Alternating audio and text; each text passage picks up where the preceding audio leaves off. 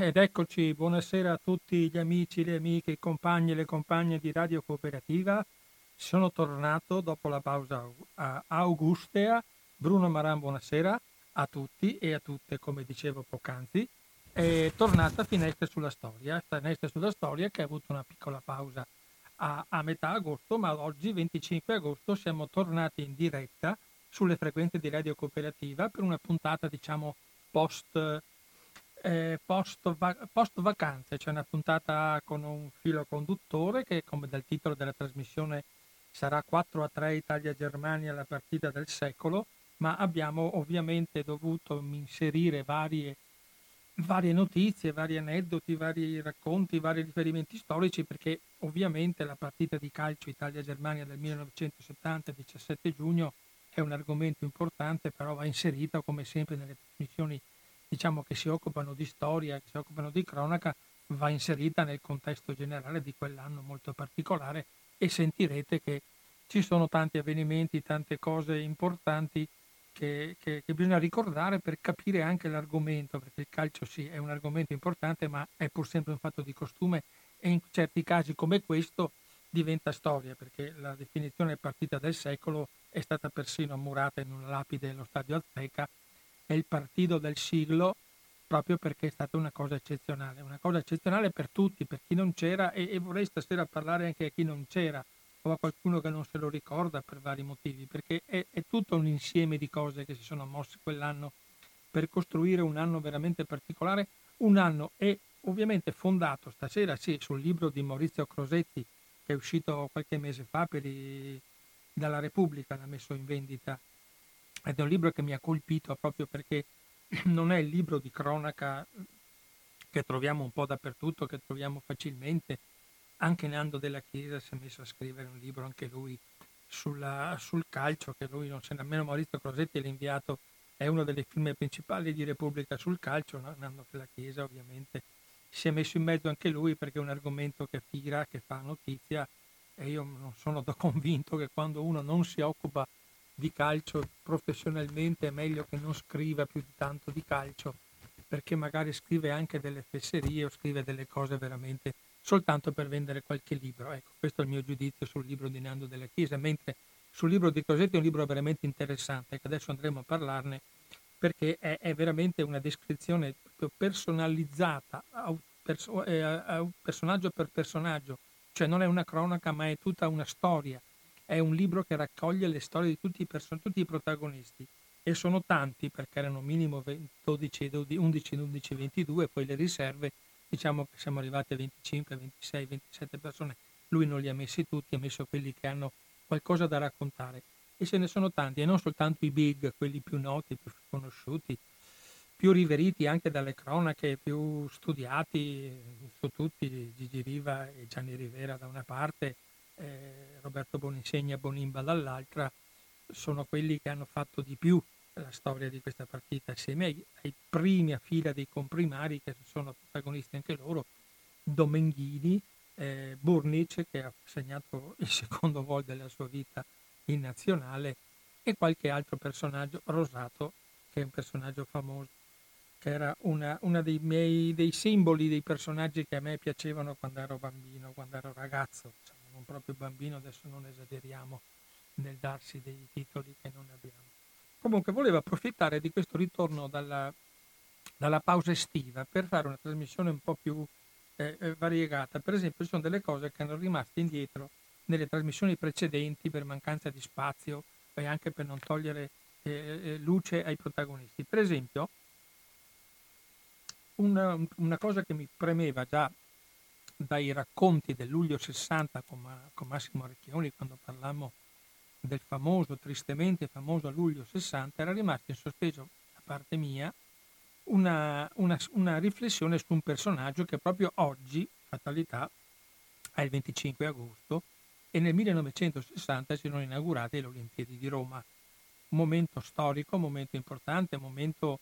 eh, decisivo anche per dare una svolta un po' alla, alla, all'Italia. No? Eravamo appena usciti dalla crisi del luglio 60 del governo Tambroni con i morti di Reggio Emilia, di Licata, 11 morti in tutto quel periodo del governo Tambroni sostenuto dal movimento sociale e con questo appoggio esterno al movimento sociale, monocolore democristiano, che aveva questa caratteristica di essere stato un, un, un partito che si è caratterizzato contro le, le, manifestazioni, contro le manifestazioni Genova per il congresso, dall'altra parte risposta alle fatti di Genova, scioperi generali da destra e sinistra per l'Italia e alla fine la polizia, attenzione che non era Scelba il ministro degli interni ma era Spataro e il sottosegretario era quel bravissima persona che poi tutti ci siamo, eh, io magari forse un po' meno, ma molti si sono premurati di incensarlo alla fine che era Oscar Luigi Scalfaro, no? che invece aveva un inizio della carriera veramente molto particolare, proprio perché era un democristiano di destra, il quale non appena potuto esercitare il suo potere sulle forze dell'ordine, era sottosegretario al Ministero degli Interni ed è autore, proprio ideatore anche di una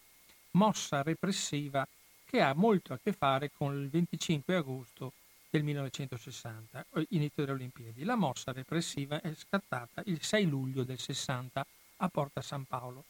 Non c'è stato tempo di parlarne quel giorno, però è importante perché in questo momento in cui anche oggi ho visto una bellissima puntata della grande storia diretta dal dal beneamato Paolo Mieli, in cui ovviamente sappiamo che ormai come storiografo di regime è in prima fila in ogni, in ogni cosa che lui praticamente fa, tocca in questo momento, diventa oro. No? La trasmissione non l'ha fatta solamente lui, perché era fatta solo da personaggi e da autori di filmati del, dell'epoca o di qualche anno dopo, ovviamente lui essendo colui il quale firma la trasmissione si è preso tutti quanti i meriti, anche quelli che non aveva. Ma su questo volevo ricordare che un personaggio di oggi, del, del 25 agosto del 60, invece rapportando alla circostanza della carica a cavallo della, della, dei carabinieri il 6 luglio 60 a Porta San Paolo contro i, le persone che manifestavano contro il governo Tambroni, che volevano portare fiori alle lapide della, della, prima resistenza che c'è stata in Italia, la famosa battaglia di Porta San Paolo del, del 8-9 settembre 1943, il comandante di tutto questo reparto che si è distinto per la violenza contro i manifestanti era il tenente colonnello Raimondo Dinzeo. Raimondo Dinzeo che un attimo dopo, qualche mese dopo, eh, praticamente un mese dopo, o qualche giorno più dopo, ovviamente avendo vinto la medaglia d'oro con fratello Piero II la medaglia d'argento, si è eh, ovviamente ammantato del laureo dell'eroe nazionale che ha portato a casa la medaglia delle Olimpiadi. Bene, quel giorno, 6 luglio del 60, il reparto eh, comandato dal tenente colonnello Raimondo de, dei Carabinieri Raimondo Dinzeo si è distinto proprio per, la, per l'impeto, attenzione alle parole, adesso vi faccio una, veramente un ragionamento semantico. Eh, questa macchia è stata ovviamente cancellata dall'eroismo dimostrato sulla, a, a, Piazza di Spagna vincendo la medaglia d'oro, mentre la violenza del suo reparto contro eh, manifestanti pacifici che volevano rendere onore ai, ai, martiri della resistenza e ovviamente al governo Tambroni, fra cui l'onorevole Ingrao che è stato persino arrestato quel giorno e portato, eh, prima di poterlo riconoscere, è stato portato in, al comando. E dopodiché solo dopo questo l'hanno rilasciato in quanto, parla, in quanto parlamentare, mentre gli altri sono rimasti eh, ancora per 24 ore eh, in, in balia delle forze del cosiddetto ordine. Bene, questo impeto che ha dimostrato il reparto comandato da Dinzeo ha superato qualsiasi motivazione di attaccare al galoppo un, reparto, un gruppo di pacifici cittadini che manifestavano contro il governo. Cioè lui ci ha messo un impeto quando disse che dovette caricare i manifestanti contro il governo a Porta San Paolo. Attenzione, dovette. Questo dovette è la stessa teoria, la stessa logica per cui si vuole sempre ridurre gli autori di qualcosa di non perfettamente in regola, perfettamente consono al momento, con l'esecuzione degli ordini. Nessuno aveva detto al tenente colonnello Dinzeo di far sì che i suoi cavalleggeri usassero i frustini contro i manifestanti, addirittura con, con la sciabola di piatto. Cioè, siamo andati molto al di là di cercare di sciogliere un gruppo, pertanto neanche tanto numeroso di manifestanti e invece ci sono accaniti con una violenza efferata. Per fortuna che almeno questa volta i carabinieri a cavallo non hanno sparato come ha fatto la polizia a Reggio Emilia o a Licata in qualche altra parte d'Italia. Ecco, bontà loro, però hanno usato i frustini, con i quali normalmente si frusta il cavallo, per colpire pacifici dimostranti che volevano semplicemente portare fiori alle lapide che ricordava l'8 settembre 43 a, Porta San Paolo. Ecco, questo è, è l'impeto che lui ha citato, è l'impeto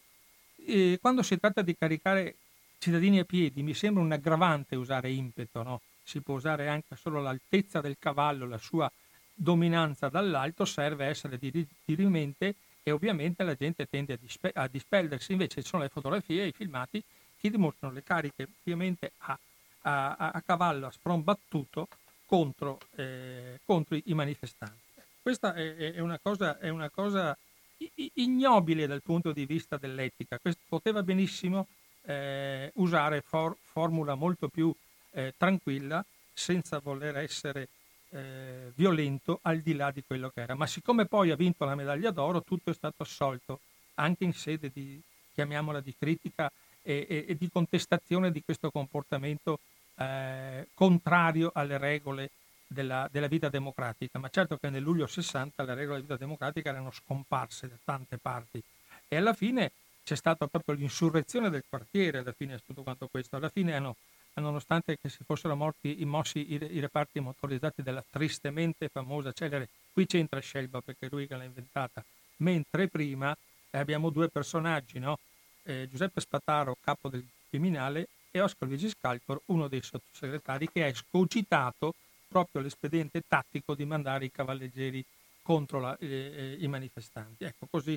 abbiamo eh, riportato tre personaggi che se la sono fondamentalmente sempre cavata con laurea di brave persone. Eh, il nostro Scalfaro era diventato un eroe nazionale in un certo momento in Italia perché aveva cercato di opporsi a un cert'altro personaggio, però le sue origini sono quelle famose di essere un personaggio della destra democristiana che ha, ha fatto attaccare i manifestanti di Porta San Paolo. Ecco, questa è, è, è importante dire queste cose perché eh, anche se poi l'impiego della cavalleria è diventato, è diventato eh, negativo, cioè ha esacerbato, esacerbato gli animi, esacerbato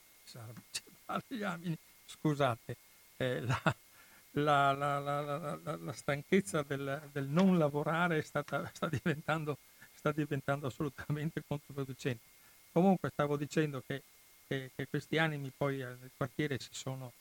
si sono ovviamente eh, esacerbati e allora è giù altro errore, perdonate, si sono eh, portato questo concetto. Ecco, questo per introdurre un attimo l'argomento di questa sera che dicevo è il libro di Maurizio Crosetti 4 a 3 eh, Italia-Germania, la partita del secolo, infatti il 17 giugno del,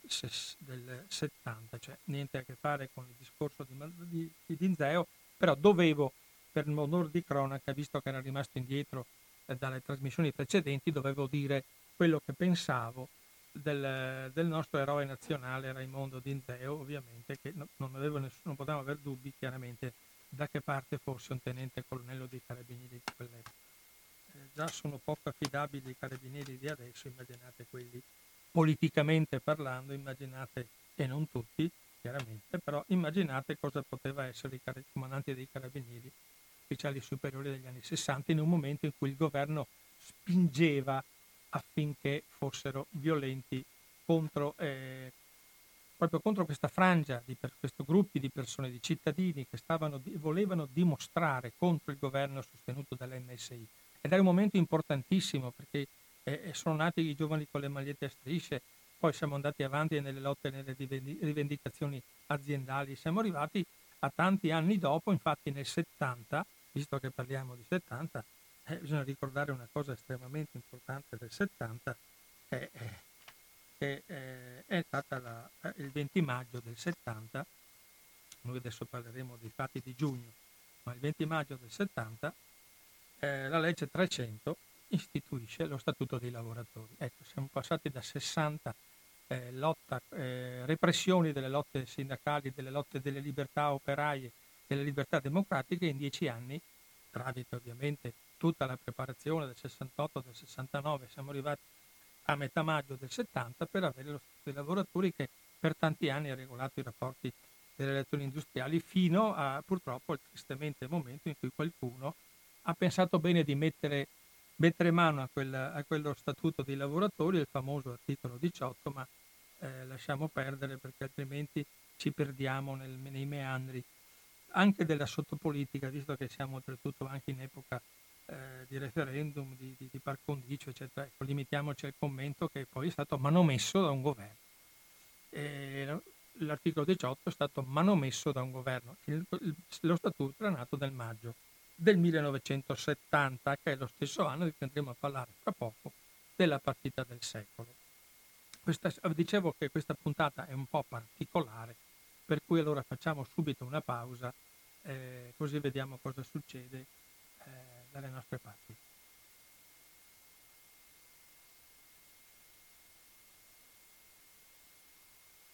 Non succede niente. Ecco la breve pausa perché ne faremo parecchie, penso, questa sera di pausa, proprio perché eh, per cercare di rendere la trasmissione un po' più, un po' più varia. Allora, tanto per restare nel campo musicale, ricordiamo che il 70 è l'anno di Let It Be, il dodicesimo LP dei Beatles e l'ultimo ultimo perché poi si, si divideranno. Però abbiamo anche eh, un altro, un'altra cosa, stasera andiamo sul, sul leggero. No? Pink Floyd, il quinto album, quello della mucca, che è importantissimo, Atom Earth Mother, eh, Abraxas Santana, Samuel e Garfunkel nei momenti ancora di massimo splendore sono usciti con Bridget Over Troubled Water, che è una canzone mitica, e il terzo album dei Led Zeppelin, tanto per dire a che livello siamo. Qui ovviamente siamo scesi nella canzone più semplice, più banale, per rendere leggera questa trasmissione, perché abbiamo anche Fabrizio De André con la buona novella, cioè non è che ci siamo fatti mancare niente in quell'anno, che ci ha portati proprio oltre a questo argomento, vedete questo argomento importantissimo dal punto di vista storico, calcistico, c'è tutta una cornice, no? una cornice perché visto che siamo, come dicevo poc'anzi, in par condicio per quanto riguarda le elezioni regionali di sette regioni d'Italia, comunque il 7-8 giugno del 1970 in Italia si è votata per la prima volta per istituire le regioni a statuto ordinario che previste dalla Costituzione non erano ancora state istituite salvo le cinque a statuto speciale, la prima è del 47 e l'ultima il Friuli del 63 tanto per dire come si è spalmata nella storia d'Italia, una cosa prevista dalla Costituzione che adesso il referendum vorrà cambiare, cambierà, se sarà o se non sarà, restiamo nel neutrale possi- più possibile, comunque ricordiamo, ricordo che, stata, che sono state istituite per la prima volta i consigli regionali nel 1970. Infatti il 1970 non a caso è la famosa eh, situazione di Reggio Calabria proprio perché è la,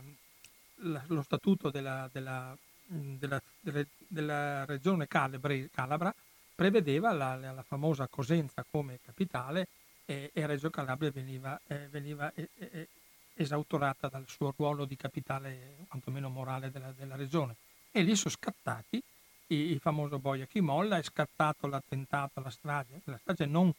non ricordata del, sempre del, del, del giugno del 70 a Gioia Tauro,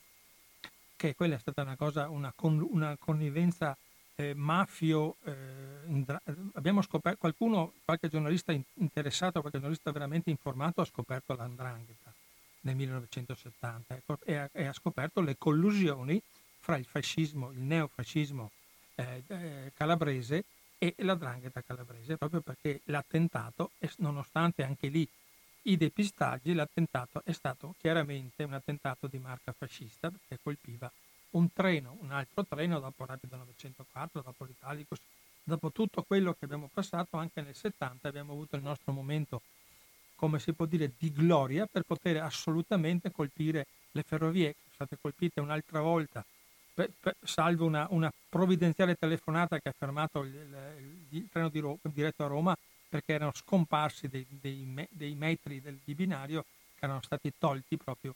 da, da questi gruppi che poi Ciccio Franco, eh, Stefano Delle Chiaie, c'erano tutti i personaggi in vista del neofascismo italiano, erano il, il principe Junio Valero Borghese,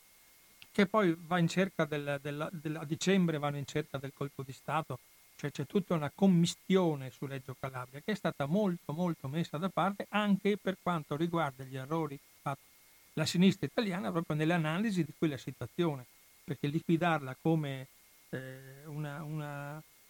una, cricca di, di, di, neofascisti locali che volevano mh, difendere un supposto diritto di Reggio Calabria della città di avere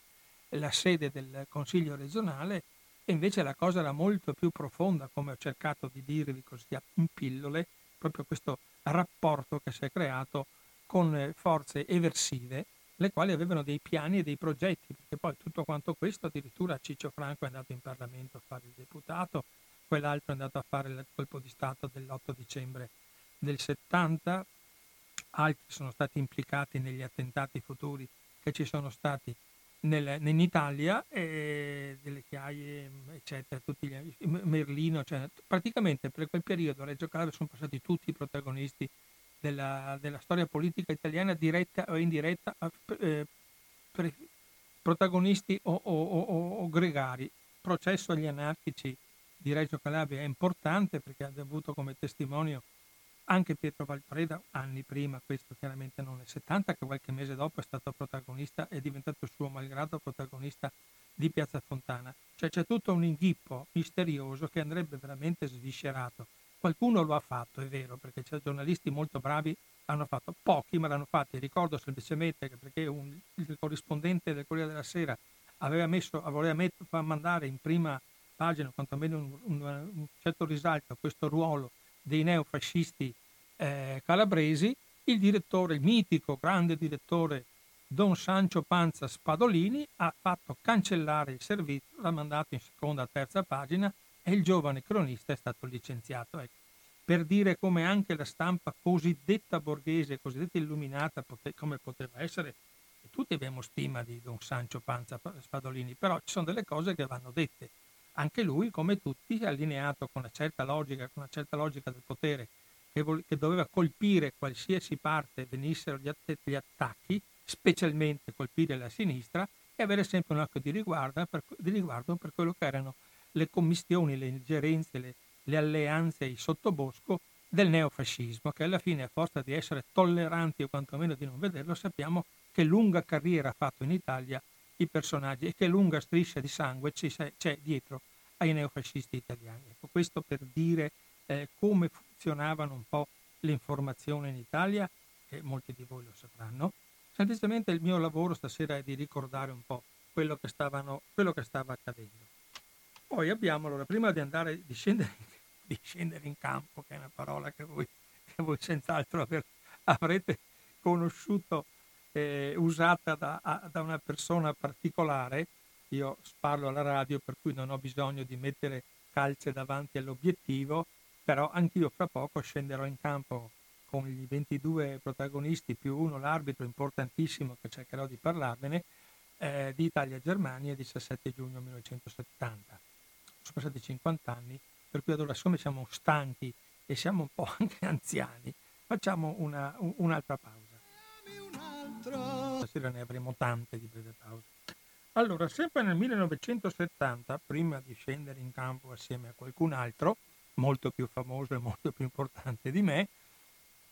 una cosa che interessa moltissimo secondo me in questo momento che stiamo vivendo. C'è una frase che molti giornali hanno pubblicato, richiamata mi pare dal Guardian, eh, in cui eh,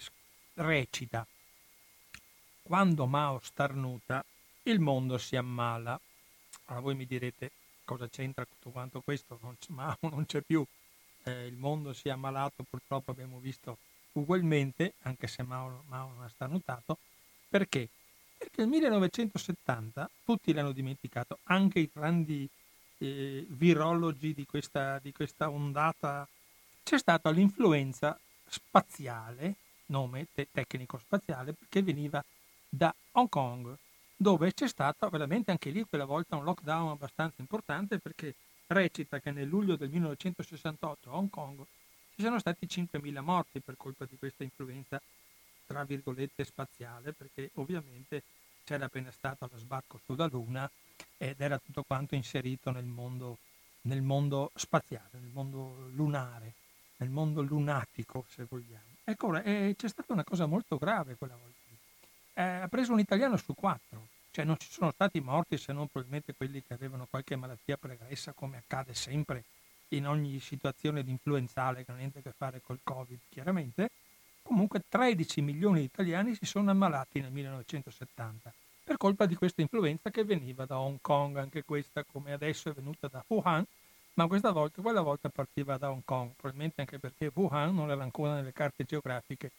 visti le segretezze in cui si viveva quell'epoca di guerra fredda o di guerra tra blocchi, probabilmente nessuno conosceva una città come Wuhan, però era conosciuta a tutti Hong Kong e allora andava bene usare come schermo protettivo della nostra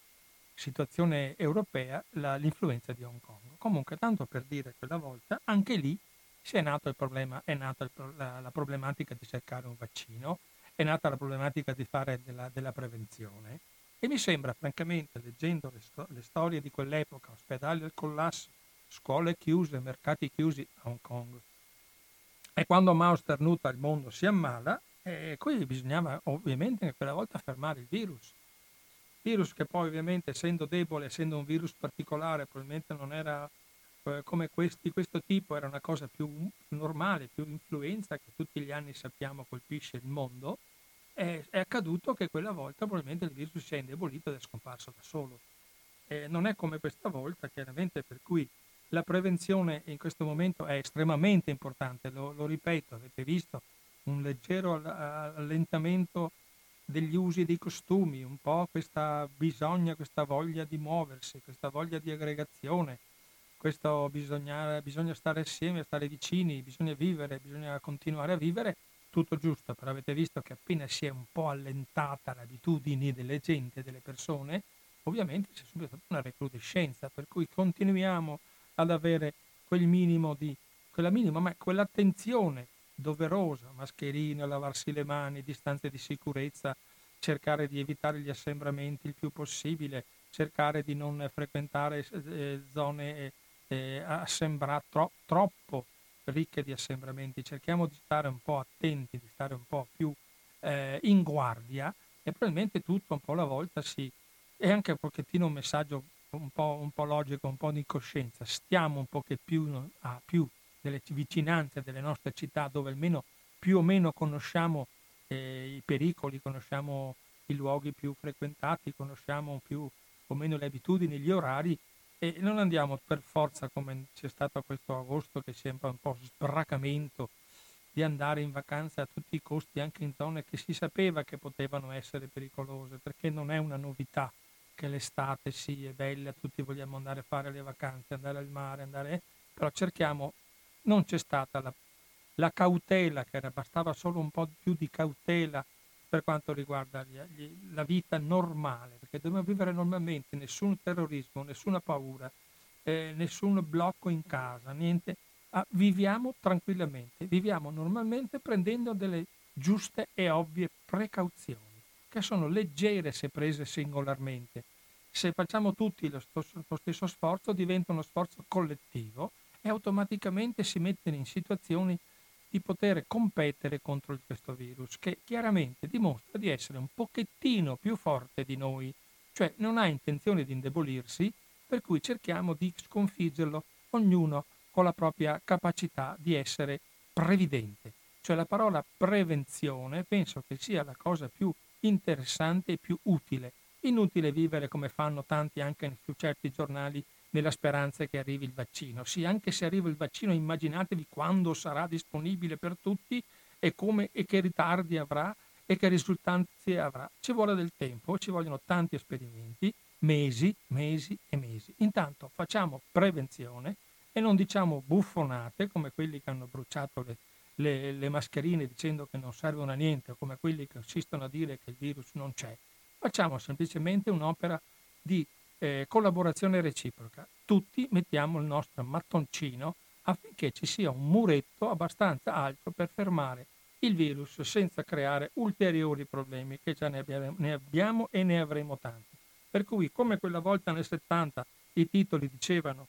eh, pensiamoci per tempo, preveniamo, ecco ancora da oggi diciamo pensiamoci per tempo, anzi pensiamoci adesso e preveniamo, preveniamo, preveniamo. Grazie. Pausa. Ed eccoci ancora una volta da voi con eh, Finestre sulla Storia che stasera avete visto è un programma un po' particolare, si occupa di storia ma anche eh, per cercare di dare qualche messaggio che io credo che Radio Cooperativa debba svolgere questo ruolo. Io, eh, è l'impegno che mi sono sempre dato quando mi trovo a parlare con voi di avvenimenti storici, di cose importanti che sono avvenute, però mi piace molto lavorare sul presente, infatti la trasmissione si chiama anche Finestre sulla cronaca, ecco perché ho voluto fare questa, questo appello, no? questo appello a usare, a essere previdenti, a cercare di stare eh, attenti. Basta poco, veramente, guardate che basta veramente poco per cercare di ridurre, di ridurre al minimo, cioè a percentuali infi- inferiori al 10%, al 5% di reale possibilità di contagio, se usiamo delle giuste, ovvie, sane e, le- e logiche precauzioni. Comunque, volevo, allora alla fine, dopo questi lunghi eh, racconti che vi ho fatto stasera su tutto quanto stava accadendo nel 1970, eh, compreso ovviamente il nostro amico Raimondo Dinzeo, visto che è l'anniversario proprio oggi, 27, 25 agosto, che sono iniziate nel 60 le Olimpiadi di Roma, eh, andiamo a vedere un po' cosa è accaduto su Italia-Germania 4 a 3. La definizione che ha dato anche vari giornalisti di svariati giornali d'estate è stata una brutta partita che fece la storia. Ed effettivamente è una cosa importante perché tutti, anche chi non c'era, quando si sente raccontare, quando vengono fatti dei servizi, quando vengono fatte delle, delle testimonianze, quando si va a scavare nei personaggi, c'è un po' l'illusione di esserci stato, no? Cioè tanti milioni di italiani ci sono stati e altrettanti milioni di italiani che non c'erano, quantomeno erano piccoli, troppo piccoli per ricordare, hanno, vogliono partecipare, hanno interesse a conoscere e a scavare. Uno di questi è Maurizio Crosetti che aveva otto anni quando c'è stato il, il 1970, quando c'è stata la, la... Eppure questo fatto di essere bambino e di avere vissuto di riflesso ovviamente, perché in casa di, di, eh, il papà, i genitori, eh, gli amici, i parenti, gli zii hanno parlato di questo avvenimento, che è stata una cosa veramente travolgente. Travolgente anche oltre che per il finale, per il risultato, per il fatto che c'è stato questo momento di aggregazione che raramente è accaduta, questo fatto che una partita della nazionale italiana scatenasse eh, questa, voglia, questa, questa festa collettiva che è stata quella notte in cui sono uscite centinaia di migliaia di persone con le bandiere a, a, a festeggiare, cosa che non era mai accaduto prima, anche per quell'idea sempre un po' disfattista che ha l'Italia, che non è che abbia avuto dalla sua nazionale dei grandissimi risultati, 66, vi dico semplicemente 1966, quattro anni prima siamo usciti, eh, siamo andati a buttare, sono andati qualche, eh, personaggio è andato a buttare i pomodori a quelli che tornavano dall'Inghilterra dopo la Corea, anche quello è una cosa sbagliata. Il festeggiamento deve essere sì eh, gaudente, però non vedo perché punire dei personaggi che possono avere perduto per tante cause e per tanti motivi, qualche volta anche non propriamente diretti, ma anche per situazioni indirette o pregresse. Qui invece siamo in una situazione particolare perché noi eravamo, siamo arrivati a Messico 70 come campioni d'Europa in carica. Roma 1968, le due famose partite con la Jugoslavia una pareggiata e una vinta 2-0 che ci ha permesso a Capitan Facchetti di sollevare la Coppa dei Campioni d'Europa. È stata l'unica volta che abbiamo vinto il campionato europeo. Comunque siamo arrivati a Messico 70 non fra i favoriti, ma comunque con un, certo, con un buon biglietto da visita. I campioni d'America in carica, visto che si giocava in Messico, per cui l'altra parte del mondo era l'Uruguay, che però faceva, faceva un po' un po' pensare, perché l'Uruguay è famoso per aver fatto anche dei grandi, grandi colpi d'ingegno. No? Chiedete al Brasile cosa che regalo gli ha fatto l'Uruguay a un certo punto nel 1950. La stessa Inghilterra, che è passata sotto traccia un po' in questo mondiale nel 66, aveva vinto il campionato del mondo in casa contro la famosa finale della Germania col gol fantasma del, che ha cambiato un po' la, stor- la, la sorte del, de- della partita. No? Per cui Italia campione d'Europa, Inghilterra campione eh, del mondo, Uruguay campione d'Europa e lo squadrone di, di Pelé, che era favoritissimo, però non aveva vinto niente se non nel 58 e nel 62, per cui erano passati diversi anni prima che il Brasile. Però ovviamente il Brasile fa sempre paura perché ha sempre una squadra eccezionalmente forte. Infatti eh, quando noi abbiamo, abbiamo, giocato la partita il, il, Brasile era già in finale,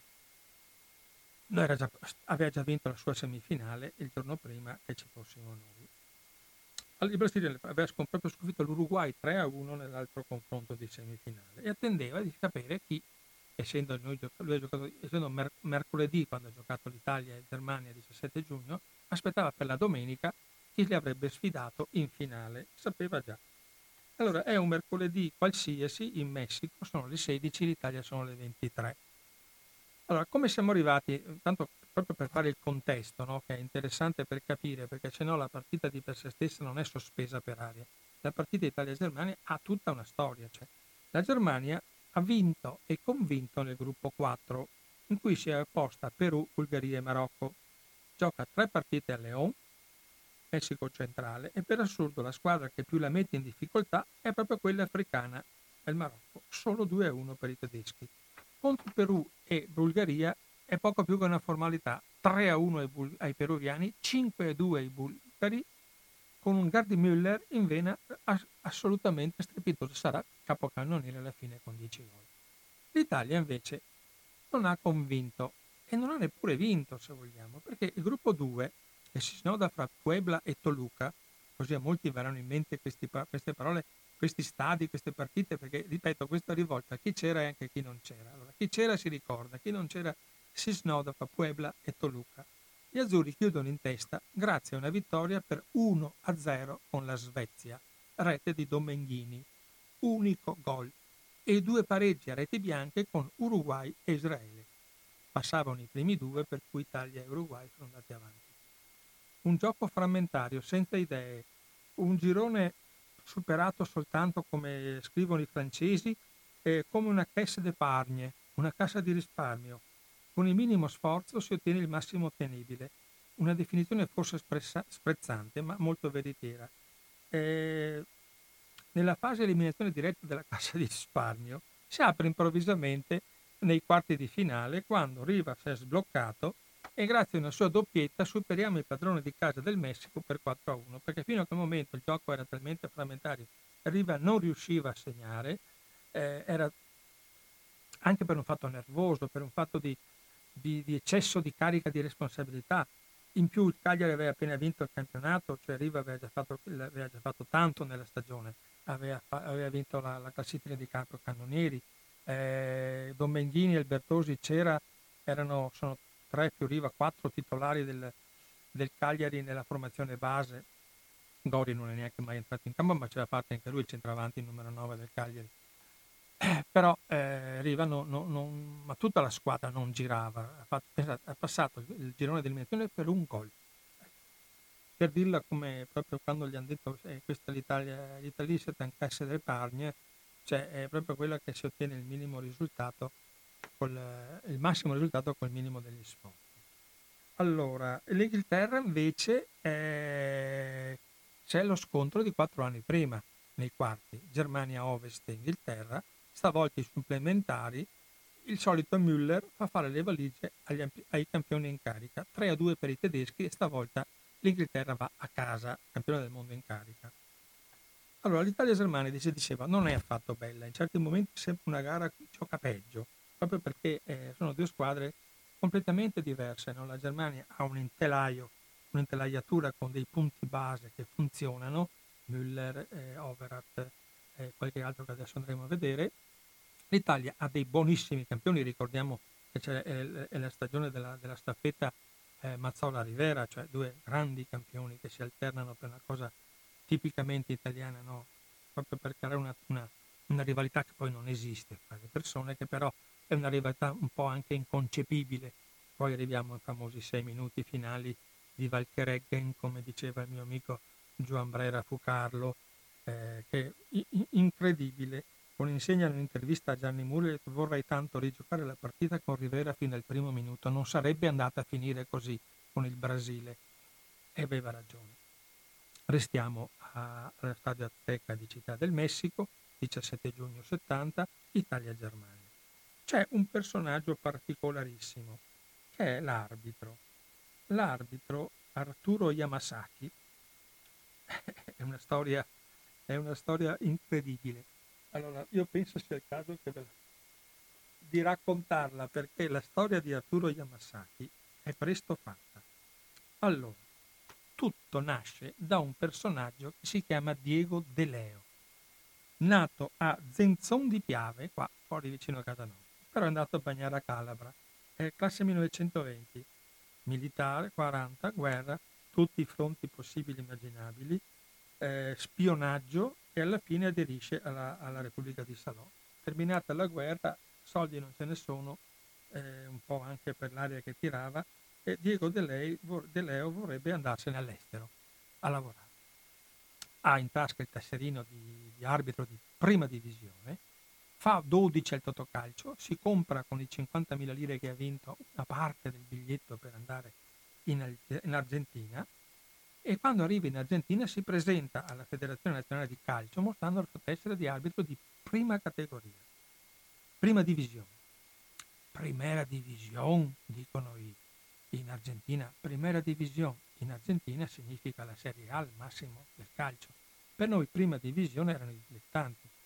Questi si informano, sì sì, effettivamente in Italia dicono è un arbitro, ha il tesserino di prima divisione, ah, Primera divisione, tutti felici di avere un arbitro importante in questo paese effervescente come può essere l'Argentina del 46-46. Eh, a un certo punto eh, è talmente comunque una persona efficiente, brava, eh, cordiale, che sa vivere, che viene scelto eh, nel 48 dalla Colombia, nel 54 dal Brasile e nel 59 dal Cile per addestrare e per eh, costruire una classe arbitrale che allora avevano un po' un po', de, un po', un po deficienti, de, erano deficienti, no? E infatti è uno dei primi professionisti al mondo, del, nel mondo sudamericano del calcio, Diego De Leo. Fra i tanti suoi allievi, che lui ha preso in, sotto, sotto, l'ala protettiva, c'è Arturo Yamasaki Maldonado, che è questo peruviano, che è, nasce peruviano, Arturo Yamasaki, allora è peruviano di origini giapponesi e però poi alla fine tramite De Leo diventa messicano, diventa, viene naturalizzato. Infatti eh, De Leo torna in Messico dove stanno preparando sia le Olimpiadi del 68 che i mondiali del 70 e hanno bisogno di tutte le forze disponibili. Morale della favola è che eh, Yamasaki eh, De Leo dirige la finale dei, di, delle Olimpiadi del, del 68 a sempre ad Azteca e Yamasaki di Fada guardalinee. Per cui c'è questo incrocio fra, fra, i due personaggi. La, la Coppa Rimè eh, parte, che poi Coppa Rimè sarebbe fatto al mondo che è l'ultima volta che si chiama Coppa Rimè, perché il Brasile l'ha vinta per la terza volta come da regolamento se l'è portata a casa. Noi siamo rimasti a due, se vincevamo la portavamo a casa noi. Il Brasile era a tre e se l'è portata a casa lui. È diventata d'ora in poi Coppa del Mondo con altro regolamento, la Coppa Gira non è più di tua proprietà, ti resta una coppia, mentre lì l'originale della Coppa Rimè cominciata nel 50 è andata a casa del Brasile che immediatamente se l'è vinta per tre volte. Allora c'è questa situazione che eh, l'arbitro della finalissima che si sta già preparando un po', eh, se sarà l'Italia De Leo non potrà giocare, per cui ovviamente verrà preso Yamasaki che è il suo alter ego, il suo numero due, il suo eh, delfino e per, cui, per questo caso si trova questo arbitro eh, peruviano di nascita naturalizzato, naturalizzato messicano. Allora, poi c'è, su questo è importante eh, raccontare eh, Martellini, adesso quando andiamo a vedere la fine dei tempi regolamentari, era Martellini, no? Ed è stato lui un po', che, l'arbitro Yamasaki, che avendo un prolungamento che Martellini dice un recupero clamoroso di questi due minuti, che non era abitudine una volta a fare questo, non come adesso che mettono fuori i minuti, eccetera, era a discrezione dell'arbitro. Questo recupero di due minuti è quello che ha fatto nascere tutta la, la, la, la storia del, di Italia-Germania 4-3, perché finendo 2-2 l'Italia era già in vantaggio, poteva benissimo chiudersi, mancavano, eh, era finita. Snellinger, che è l'autore del pareggio, dicono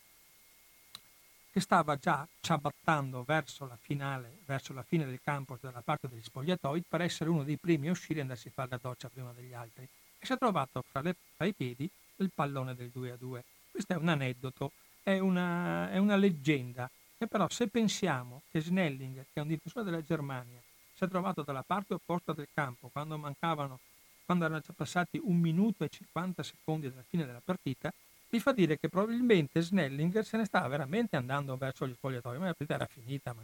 era, mancava un, era da, finita da un minuto, minuto e, me, minuto e 50, per cui la partita era proprio finita e lui si è trovato in mezzo a questo pallone spiovente e si vede dalle, si ricorda i filmati questa ciabattata di piatto, butta dentro un pallone un po' a caso, da difensore, non certo da attaccante, e segna il 2-2 e lì, ricom- e lì comincia tutto quanto da capo. Per cui c'è questa,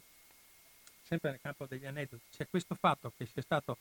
questo prolungamento straordinario di Yamasaki che chissà per quale motivo ha voluto prolungare eh, di un minuto e 50 secondi i tempi regolamentari ed è nato tutto da lì, perché altrimenti la partita finiva, finiva tranquillamente senza nessun problema. E invece eh, da lì è cominciata la leggenda. Amico, il mio amico Rino Gaetano è comparso sulle frequenze di Radio Cooperativa. Io sono Bruno Maran e stasera ho commesso un gravissimo errore quando parlavo che del gol di Snelling porta, portava l'Italia e Germania sul 2-2. No, tutto era partito dal, lo, dal gol di Boninsegna all'ottavo del primo tempo e incanala la, la direzione dell'Italia che con un gol era sicura praticamente, di, con una raccigna difesa come normalmente aveva l'Italia, di essersi conquistata la finale. No? Eh, però c'è sempre, già in, Italia i, giornali stavano, che era già tardi, praticamente davano l'Italia in finale col solito golletto, per quanto bello, di Bonimba Boninsegni. Bonimba è, sempre il copyright di Carlo Brera, di Joan Brera Fucarlo, che è lui che ha inventato tutte queste parole. E, e invece eh, stavo dicendo poc'anzi eh, Snellinger che stava andando che stava andando verso gli spogliatoi si trova al 92-30 secondi, forse 92-50 secondo Nartellini, si trova il pallone della, in spaccata del 3, dell'1-1, la Germania pareggia, Snellinger aveva segnato, forse giocava col Milan, avrà giocato 2-3 gol in tutta la carriera, ha segnato questo più importante. Allora, cominciamo adesso, eh, comincia il percorso del, di questa brutta partita piena di tensioni da tutte le parti, immaginate anche quelli fuori, stavolta hanno giocato tutti, hanno giocato 20 milioni di italiani probabilmente quella sera, eh, spingendo l'Italia oppure eh, battendosi il capo e la fronte eh, di fronte a qualche errore fondamentale che adesso andremo a vedere. Questo, dico questo qui per ricordare quello che erano le emozioni, no? perché io me lo ricordo perfettamente questa, questa partita ed ero, eh, ed ero fatalità, ero solo a casa quella sera perché mio padre era fuori per lavoro e anche lui se l'è vista da un'altra parte, in un albergo da un'altra parte. Io invece ero a casa da solo, anzi no, la mamma era andata a dormire tranquillamente, senza, assolutamente non preoccupandosi di quello che potessero essere i, i risultati del calcio. Io sono stato buono per non svegliarla, però me la sono vista da solo, una situazione irripetibile da un certo punto di vista. Ecco perché me la ricordo benissimo, proprio come fosse mi ricordo qualche fotogramma ancora dopo 50 anni. Ho una certa memoria fotografica, come qualcuno di voi forse saprà.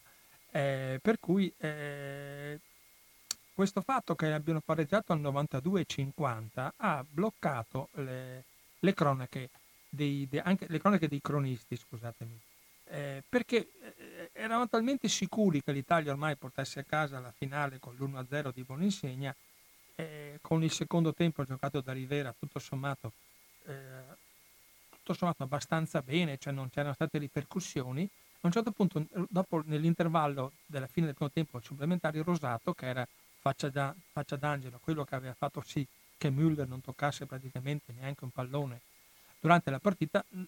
se ha avuto un infortunio non ce la fa ed è meglio non rischiare un ruolo così importante da mettere eh, fare lo stopper, quella portata si giocava con, con, un metodo di calcio completamente diverso, c'era lo stopper, c'era il libero, no? c'era il centroavanti, i centrocampisti, le ali tornanti, i, i terzini fluidificanti come era Pacchetti famoso e i terzini che non si muovevano mai dall'area come Burnic. Andiamo a citare i protagonisti in parallelo di questa partita, così poi si capiscono molte cose. E Maurizio Crosetti nel suo libro racconta personaggio per personaggio, storia per storia eh, storia anche della famiglia, storia di, dei ragazzi da giovani delle sofferenze, della miseria della gente nata eh, proprio durante la guerra, che ha vissuto il primo dopoguerra, quello duro, quello difficile, eh, quello del 47, quello del 48, eh, per poi diventare via via professionisti e anche una, una certa, eh, un po' benestanti, qualcuno finalmente ha comprato eh, il motorino a suo papà perché andasse a lavorare in fabbrica alle 5 della mattina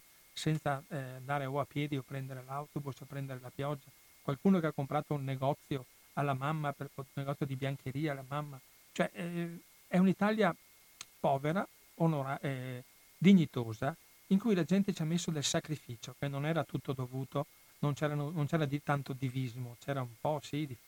c'era un po' di tifo, un po' di simpatia, ma erano persone normali. Gigi Riva era famoso per prendere la macchina e correre come un pazzo per le strade delle, strette strade della Sardegna, al che buon insegna una volta quando hanno giocato assieme, la prossima volta che mi faccio la, la situazione sulla vita prima di scendere, di venire ancora in macchina con te. Gente che divideva un appartamento in cinque eh, quando giocavano in Serie A, gente che poi ha, ha, vinto eh, gli scudetti, cioè non personaggi minori di, di prima divisione, come, come, diceva Di Leo, eh, della primera divisione, cioè gente che, che oggi eh, parlano di milioni di euro come fossero eh, cose scontate, lì la, la, vita era quella che era, c'è gente che sarebbe finita in fabbrica se non giocava a calcio. Ecco Maurizio Crosetti mette questo nel suo libro di interessante, tutti i retroscena delle persone, retroscena della vita, della vita pratica, dei ricordi, dei genitori che volevano far studiare i figli oppure dei genitori che non volevano ne, neanche volerne parlare. C'era uno che diceva a suo padre, che faceva il direttore di banca, se tu continui a giocare a calcio disonori la famiglia, ti proibisco, ma poi di fronte ai risultati e alle pressioni esterne, questo qui ha fatto carriera, è andato in nazionale e ha vinto, eh, sia nel club che non, non voglio dare, è meglio che andate a leggere il libro di Crosetti, perché lui facendo le schede giocatore per giocatore eh, eh, rende molto interessante, molto incisiva, è molto, è molto bella le storie individuali. Io adesso voglio restare apposta nel collettivo, perché la, la squadra di calcio è un collettivo eh, ed è quella volta era un collettivo molto più umano, ripeto, con meno divismo, con meno eh, protagonismi. Gente che sapeva cosa costava, eh, la, la, cosa costava la, i sacrifici, sacrifici che si facevano da ragazzi andando a scuola quando c'era freddo, con la nebbia, le famose nebbie della Lombardia, tanti venivano dalla Lombardia di quel, quella nazionale, cioè proprio perché c'era un, una storia anche, no? C'era una storia, eh, Rosato ha, giocato, ha, cominciato a giocare col Torino, e la mamma di Maurizio Crosetti era torinista e quando è arrivato Rocco, Rocco se l'ha poi portato al Milan e per anni è stato il numero 5 del Milan eh, Roberto Rosato, poi purtroppo una malattia se l'è portato via e qualcuno purtroppo, eh, voi sapete che molti in questo caso non è, stata, è stato un, un cancro, diciamo, eh, come si può dire, convenzionale, cioè una malattia che purtroppo si ripete un po' a tutti, eh, mentre poi è subentrata con, le, con, l'avvento di certi doping non molto puliti, è cominciato a avere molti che si sono ammalati di SLA, che è una variante terrificante delle,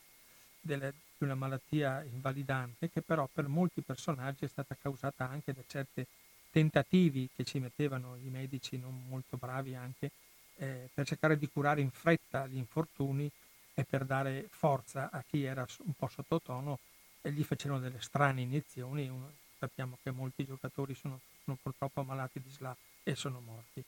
E poi il topping è diventato una cosa un po' più professionale, adesso forse si è un po' contenuta questa cosa, oppure talmente eh, perfetta ed elaborata che riesce a evadere qualsiasi o, eh, ostacolo che viene frapposto. Allora, siamo al momento che ritornano in, tornano in campo le squadre, da una parte c'è Beckenbauer che è fasciato a un braccio per una lussazione, il Kaiser comunque ha sempre avuto una, dei tocchi eccezionali, non è certo una lussazione che può fermare un grande giocatore come Beckenbauer. In Italia al posto di Losato entra Poletti, entra Poletti e, comincia a, e comincia, la difesa comincia a soffrire, non perché Poletti non sia abbastanza bravo, ma perché non, non si inserisce bene nella, nella difesa italiana a un certo punto eh, non si intende, lui e, e Albertosi non si intendono, e Müller, che non c'è più Rosato che lo marcava, non c'è a toccare palla, si inserisce e butta la palla dentro. E qui ragazzi siamo, siamo, siamo in crisi perché da quasi vincitori, subito il pareggio, ci troviamo in difficoltà. Müller ha segnato, come è andato via Rosato, Müller ha segnato. Però eh, qui bisogna, bisogna, fare qualcosa e c'è sempre la, la, qui bisogna dire la verità che c'è un po' di, un po di fortuna, no? Perché a un certo punto c'è l'uomo che non ti aspetti di trovare in area di rigore tedesca, lo trovi nel momento in cui un, un tedesco un po' alla Poletti fa un intervento, liscia un po' la palla e chi arriva? Arriva il metalmeccanico del calcio, quello che qualcuno ha definito un bravissimo fabbro, non perché fosse violento o avesse i piedi eh, quadrati, ma perché era uno che sapeva giocare in un certo modo, aveva delle limitazioni stilistiche, però una volontà e una capacità eccezionale di lottare, di marcare l'uomo come fosse, anzi di farsi chiamare roccia, perché era era veramente un friulano roccioso, chi arriva? Arriva Tarcisio Burnic, il quale si mette dentro anche lui alla Snelli, un piattone e, e con una freddezza che di solito ce l'hanno gli attaccanti, brucia il tentativo di opposizione del Pimaie e per fortuna pareggia e andiamo sul 2 a 2 perché altrimenti, ci ripeto, ci trovavamo da 1 a 0, 1 a 1 adesso 2 a 1 per la Germania, adesso andiamo a casa. No, no, non andiamo a casa perché Burni ci dice di no. E quando vai a prendere la, la scheda, la scheda di, di Tarcisio Burnic, eh, è, è, veramente, è, è, veramente, encomiabile perché è un uomo, eh, è un uomo ruvido, diligente oscuro, un guastatore, stimato ma pur sempre un semplice guastatore. È una colonna dell'Inter, Avrei potuto essere della Juventus, che però a suo tempo ha deciso di tenerlo una sola stagione. Al calcio d'inizio degli anni 60 colpa, dicono, di un leggero strabismo, ma in verità a non vederci sono stati i dirigenti bianconeri. Lo chiamano Roccia. È stato Armando Picchi, un altro indimenticabile giocatore dell'Inter, ma un giocatore della, dello stile, un giocatore di classe, un giocatore che tutti penso abbiano amato indipendentemente dal colore della maglia, che lo ha chiamato Roccia. Ti capisco, gli dice Picchi avvicinandosi a un giocatore della SPAL. Ti capisco perché Tarcisio è una roccia. Tarcisio è nato a Ruda, è una rude- è rudezza anche lui, è, è un operaio specializzato, dicevo prima. Uno di quelli che con la lima sanno fare i baffi alle mosche, come si dice dalle nostre parti. Sei anni dopo Italia e Germania il Friuli verrà sbriciolato dal terremoto e quelli come Burnic, eh, coraggiosi e eh, eh, capaci di reagire e di costanza e di, in silenzio, senza probabilmente qualcuno come Bunic non avrà riso mai in vita sua, eh, e invece riescono a rimettere in piedi, a rimettere in piedi la cosa. E qui Poletti, eh, Crosetti fa un, un, un, bellissimo racconto di, di Burnic quando va a segnare il gol, della, il gol del pareggio.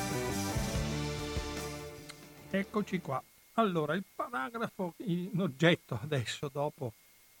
tutti questi avvenimenti si chiama la stanchezza e il coraggio. Stanchezza perché siamo già 92 minuti più 15 primo, del primo tempo extra, come si leggeva scritto in impressione sulla televisione in bianco e nero di quell'epoca. Immaginatevi solo questo di vedere una partita oggi in bianco e nero e anche da, dal punto di vista qualitativo molto scarsa. Infatti ci sono state tante di quelle, di quelle critiche, di quelle, eh, di quelle eh, facezie giornalistiche, a cui si è anche messo anche Gianni Pereira che mi sono meravigliato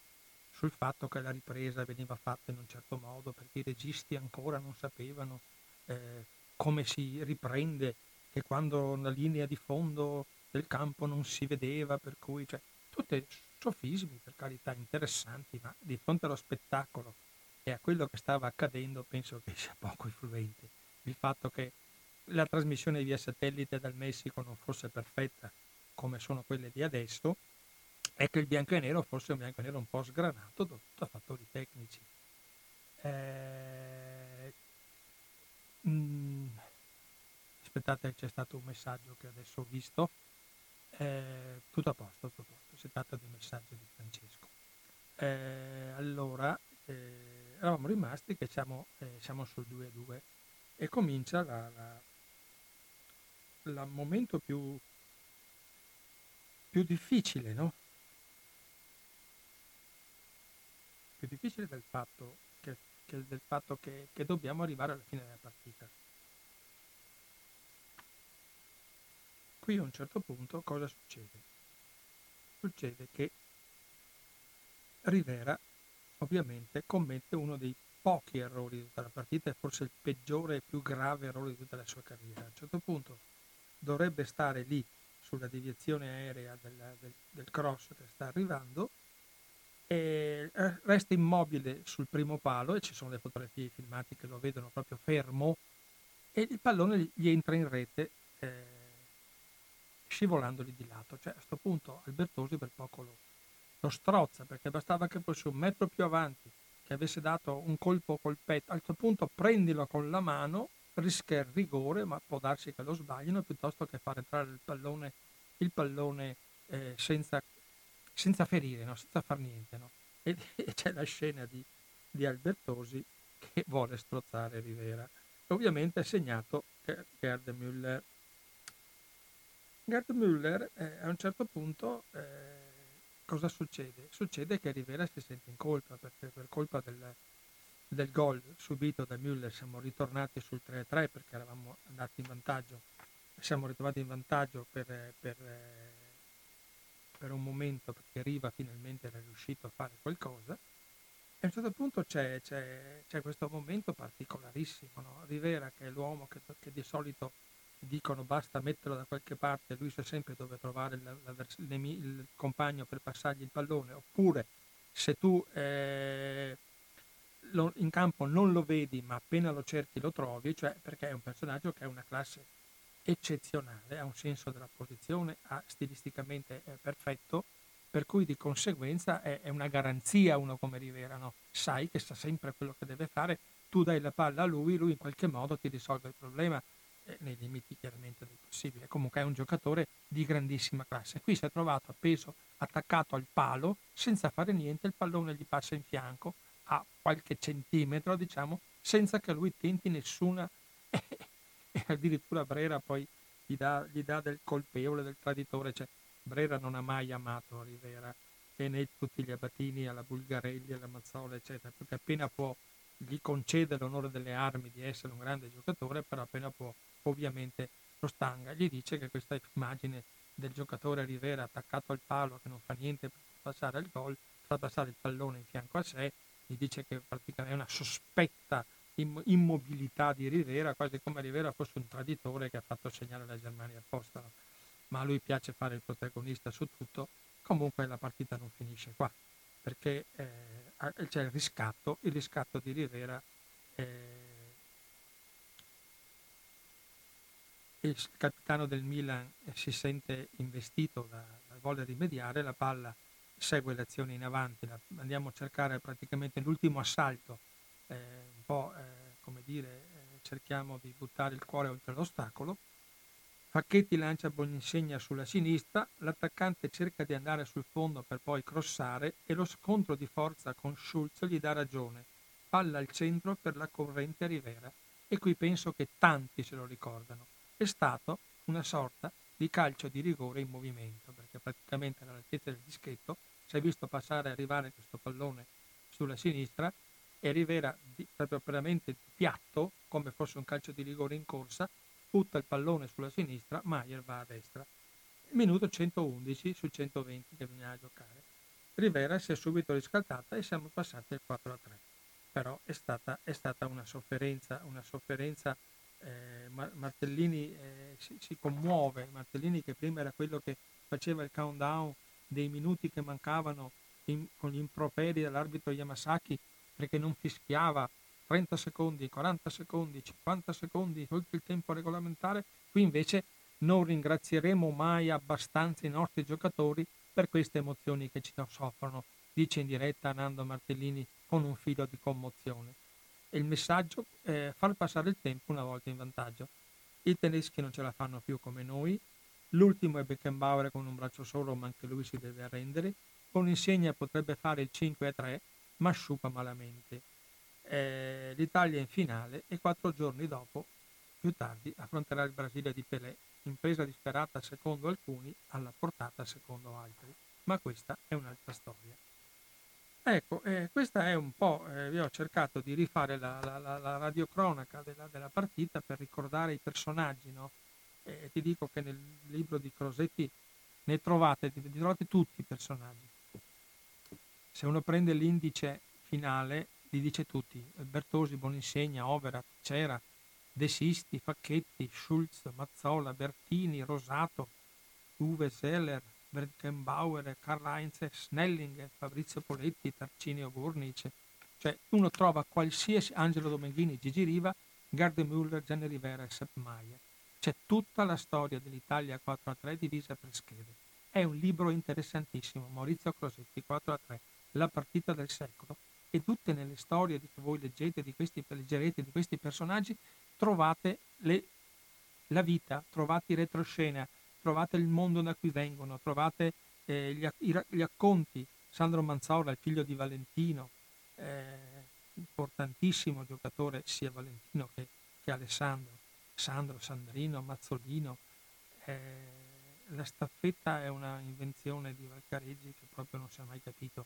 veramente a cosa servisse, ma comunque i, i, anche i giocatori erano divisi su questo fatto perché eh, Mazzola è un, è un, uomo che difende e pro, eh, protegge, eh, Rivera è un po' meno eh, pro, protettore del centrocampo, però ha delle ispirazioni che sono eccezionali. Mazzola poi è andato a giocare nell'Inter eh, invece che nel Toro, che è la squadra di suo padre, anche per una precisa scelta della famiglia probabilmente. Perché, perché così? Perché c'è stata una cosa, una cosa, una cosa difficile da digerire per tutti gli sportivi. Immaginate per lui che,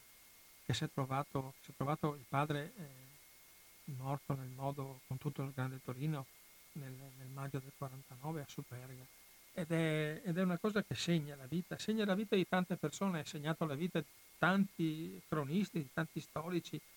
di tanti analisti, di tante persone, cioè io me lo ricordo, cioè sono nato pochissimo dopo, però me lo ricordo benissimo lo stato d'animo del, del mondo del calcio eh, quando è morto dopo la tragedia di Superga. Eh, come ho detto forse ancora in qualche altra in qualche altra trasmissione, eh, me le ricordo le riviste che mio, papà, mio padre aveva messo via quando ex, lui era un ex giocatore, un ex calciatore, per cui aveva un, dei motivi anche diciamo di affettivi per tenere questi, ricord- questi risultati, no? Cioè, proprio perché qualcuno eh, di quei giocatori che sono morti a Torino probabilmente si erano incrociati da giovani nelle varie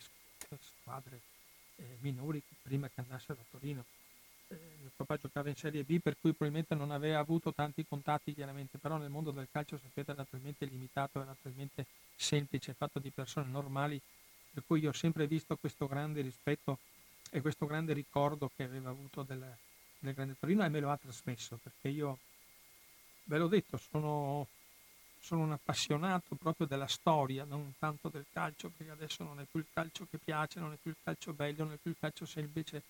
non è più il calcio umano, è tutto, è tutto difficile, tutto complicato, tutto artefatto. Cioè io sono un appassionato eh, del calcio naturale, del calcio vivo e del calcio che Maurizio Crosetti proprio vi racconta nel suo libro, devo dire la sincera verità. Ero un po' prevenuto quando ho letto di Crosetti perché eh, diciamo che il suo juventinismo eh, emerge un po' nei racconti che fa. Pur avendo la mamma torinista, il papà juventino, lui torinese, eh, di settimo torinese, ragazzino, diciamo che nella sua vita anche professionale si sente un po' troppo, un po' la pendenza, beh, ognuno ha le sue idee chiaramente, vive un po' troppo nell'area juventina, ecco, per cui ero un po' prevenuto quando ho letto di, di Maurizio Crosetti, poi ho dovuto richiedermi, è un grande libro, è un libro che vi fa tornare indietro chi c'era, e fondamentalmente chi non c'era, e questo è l'invito che faccio a quelli che erano troppo piccoli e sono nati dopo, qui eh, è un bagno in tutta la storia della, del, calcio, del calcio del 70, cioè tutto quello che c'è prima del 70 lo trovate nel libro di Maurizio Crosetti perché eh, ti porta mano per mano nella, cioè entri nelle, nelle aule, entri nella, nella, fabbrica, nel pullman la mattina che si prende per andare a scuola, eh, nella, nei ragazzi di, di, di Borg- nelle case come quella di Celentano, nelle case di, di, della via Gluck, c'è un po' di via Gluck in certi racconti che fa, che fa, che fa Crosetti, per cui è, è, molto importante questo fatto, perché è, ripeto, è un libro che fa anche riflettere sulla differenza proprio fra i campioni di oggi, fra gli stili di oggi, fra il passato di, de, della gente e come anche le stesse, le stesse ammissioni di, di, di tifoseria. No? Cioè uno rimane, mh, rimane attaccato alla squadra del cuore e qui questa volta invece c'è stato un momento in cui la nazionale è diventata la squadra di tutti. E questo è, è estremamente importante, questo fatto che sia, che sia, diventata per una volta tanto, poi c'è stato ancora altre volte, molto più che nell'82, vi dico la sincera verità. Eh, si è sentito da parte degli, itali- degli, italiani molto più probabilmente quella sera di Italia-Germania 4-3. Eh, l'82 è stata bellissima, sì, uno discute, grande, tutto bello, tutto eh, cioè, già la finale era scritta, cioè non, la, la, il mondiale l'abbiamo vinto prima della, finale, la finale era già scritta, la Germania era morta fisicamente, non ce la facevano più, meno dei nostri che già non sono mai stati degli eroi. Qui c'è stata un, una, un, un po' di rivincita, un po' di rivincita proprio sui tedeschi, perché c'era tanta, tanta roba in sospeso, voi sapete quante cose brutte hanno fatto i tedeschi in Italia e quanta gente se lo ricordava ancora molto bene, perché non erano molti secoli che la guerra era finita. E c'è stata, c'è stata la Corriere dello Sport aveva segnato, aveva scritto il giorno prima Acton Azzurri, proprio per dire ai tedeschi state attenti, no? che, c'è, che, c'è la, che, c'è, l'Italia, Acton Azzurri. Attenzione, cioè è molto importante questo fatto che ci fosse un po' di che fosse emerso un nazionalismo di rivalsa contro la Germania, che aveva, c'era rimasto con molte cose in sospeso una volta tanto il calcio è servito anche questo, anche a, a, a rimediare un po' a questo fatto, a mettere un, stendere un velo eh, di, diverso, cioè abbiamo combattuto onor, eh, sul campo sportivo eh, tutti correttamente, senza, senza, nessuna cattiveria, senza nessuna malizia. Eh. Hanno, hanno, giocato col coraggio con, fino all'ultimo secondo, con il cuore oltre l'ostacolo tutti eh, senza, vi ricordate, non c'è stato assolutamente t- nessun tipo di gioco, di gioco cattivo, anzi c'è stato un gioco forse qualche volta a dire forse brutto, perché era più importante il risultato che non eh, l'estetica, no? contava i risultati e lì forse sono, sono, sono, emerse le caratteristiche un po' dei giocatori italiani che erano molto semplici anche nel gioco, però sempre con un po' di fantasia. E Don Menghini, dimenticato, avrà corso migliaia di chilometri in quel, in quel campionato del mondo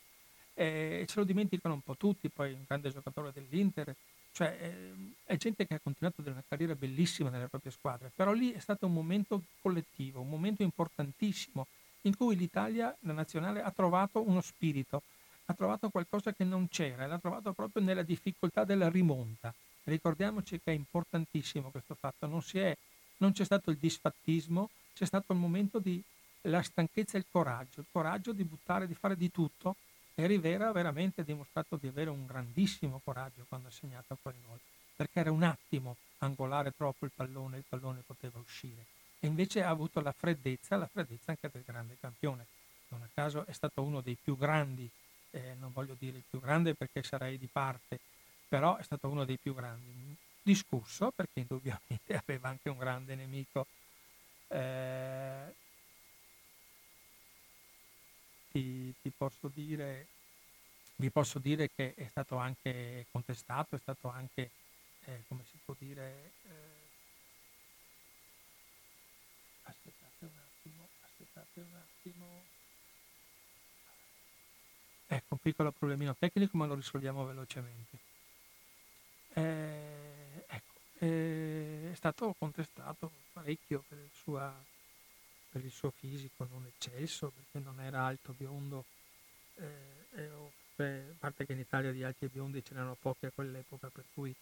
non era molto diffuso. Comunque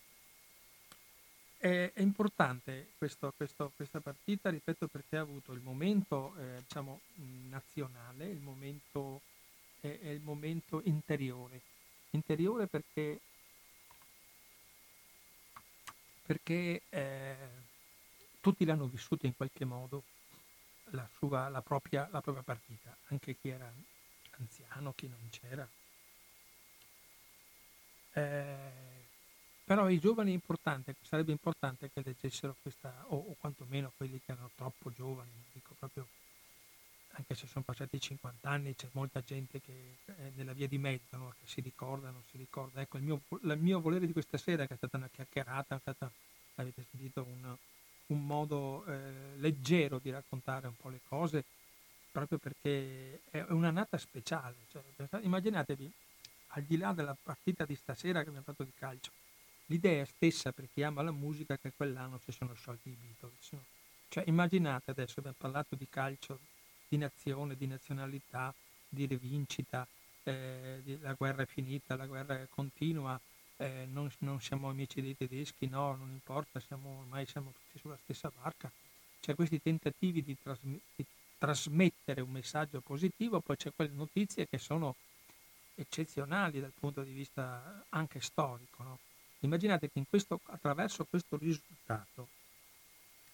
la Italia-Germania è un tassello importante nel calcio perché eh, c'erano due mondi separati. No? A un certo punto, attraverso questi risultati, questo sfogo, questa grande conoscenza, questo grande ritorno al calcio di tante persone che male non se ne occupavano, qualcuno ci ha visto subito e, e hanno immediatamente capito che dietro ai giocatori di calcio si poteva far nascere dei personaggi. Dei personaggi che, per esempio, sono quelli che hanno cominciato a capire che bisogna vestire i, gioca- i giocatori di calcio per farli diventare degli status symbol, che prima non esisteva. E il Made in Italy ha avuto modo di partire proprio anche perché c'è stato tutto questo, questi, queste nuove collezioni che si appoggiavano. Eh, uno dei tanti che ha avuto successo in questo caso è stato, è stato Gianni Rivera che gli hanno messo delle giacchettine un pochettino più raffinate, un po' meno spente, un po' meno cosa, apposta per farlo, siccome lui ha quell'atteggiamento giovane, eh, sempre giovane, diciamo, eh, non eccessivamente alto, eh, con un fisico quasi normale, che poi può sembrare un ragazzo della, della, della, della casa a fianco, la, molte case di moda, per esempio, eh, hanno avuto hanno avuto modo di avvicinarsi al calcio, che poi è diventata una cosa normale, perché adesso abbiamo Dolce Gabbana, abbiamo tutti i grandi personaggi, no? eh, Ibrahimovic che fa i profumi, eh, Dybala che sfida per Dolce Gabbana, detto, ma sono passati 50 anni. Lì i primi che hanno capito questo sono stati eh, i, creativi, i, creativi, del Festival della Moda di, di Sanremo che hanno, fatto, hanno cominciato a fare, a fare i, gli unisex, hanno fatto delle riviste, hanno fatto delle, delle collezioni apposta e, e, poi c'è stata gente che a Massimo che ha cominciato eh, a, a, cambiare, a fare moda diversa per i giovani. Stato dopo sull'onda del 68, del 69, del 70, di questi nuovi atteggiamenti che hanno anche i giovani, è arrivato Fiorucci, Pierucci che, che, è quello che ha cambiato veramente, eh, nel 67 è stato il primo che ha aperto lo shopping milanese in Galleria Passarella, io me lo ricordo perfettamente il primo negozio di Fiorucci a, a, a Milano, era, era un, un, un, un, avvenimento riuscire ad andarci a comprare qualcosa uh, da Fiorucci a Milano nel, nel, 70, nel 71, cioè era cose che sembra, per, per gente come che abitava a Padova poi sembrava di andare sulla luna, andare a Milano a, a, comprare un negozio, a comprare una roba da, da Fiorucci, nello, nello, store, come si chiama adesso di Fiorucci, non, non il pret che è arrivato dopo. E, e lì era, è, stata, è, stata, è stato un momento che, che, ha avuto il Made in Italy, ha avuto fortuna anche attraverso questo connubio che si è creato fra calcio e moda ed è cominciato proprio dopo, do, dopo quella partita, dopo que- che è stata una, una, una cosa importante proprio per, ecco perché stasera ho voluto parlarvi di, oltre che del libro di Maurizio Crosetti che vi cito ancora una volta è validissimo eh, ho voluto eh, cercare di raccontare quello che stava dietro alla, alla, all'Italia-Germania 4 a 3 perché per esempio eh, c'è Elio Petri indagine su un cittadino di ogni sospetto vince, il pre, vince, la Palma d'Oro a, a Cannes eh, Berks, 25 anni, vince il Giro d'Italia. Muore Jimi Hendrix un mese dopo essere partecipato al, al festival della, dell'isola di White, che è stato importantissimo, è stata l'ultima, hanno fatto persino una legge apposta per vietare gli avvenimenti come, come gli, assembra, gli, assembramenti, 500.000 persone, 600.000 persone a, all'isola di White. Eh, per cui è stata, è stata una, un periodo particolare. Sono pezzi di storia che si sono uniti tutti uno, uno assieme all'altro che hanno portato a questo risultato, che in cui è una formella la partita di Italia-Germania per l'importanza che può avere, ripeto, da tutti i punti di vista, ma è importante raccontare, ho cercato di farlo stasera, un po' tutto il complesso di quello che, che è avvenuto. No? Mastroianni, eh, Celentano, Claudia Mori che vincono a Sanremo, eh, proprio per dimostrare che i fatti di cronaca, anche le cose che sono state impropriamente definite nazionali popolari, invece hanno un'importanza perché fanno persone, sono cose che sono risultanti della nostra società e della nostra storia, che vanno trattate in questo modo attraverso queste capacità di poter, di poter raccontare e di poter vedere le cose in un modo complesso, nel modo com- che sia tutto unificato, tutto unito e non assolutamente eh, che sia eh, eh, scollegato e, e, sconnesso come molte volte si tende a fare. Ecco perché eh, la, la, la, racconto di Maurizio Crosetti su Italia-Germania 4 a 3, cioè il titolo è 4 a 3 soltanto, eh, quando finisce questo momento della partita comincia tutto quanto un'altra cosa, perché ripeto, lui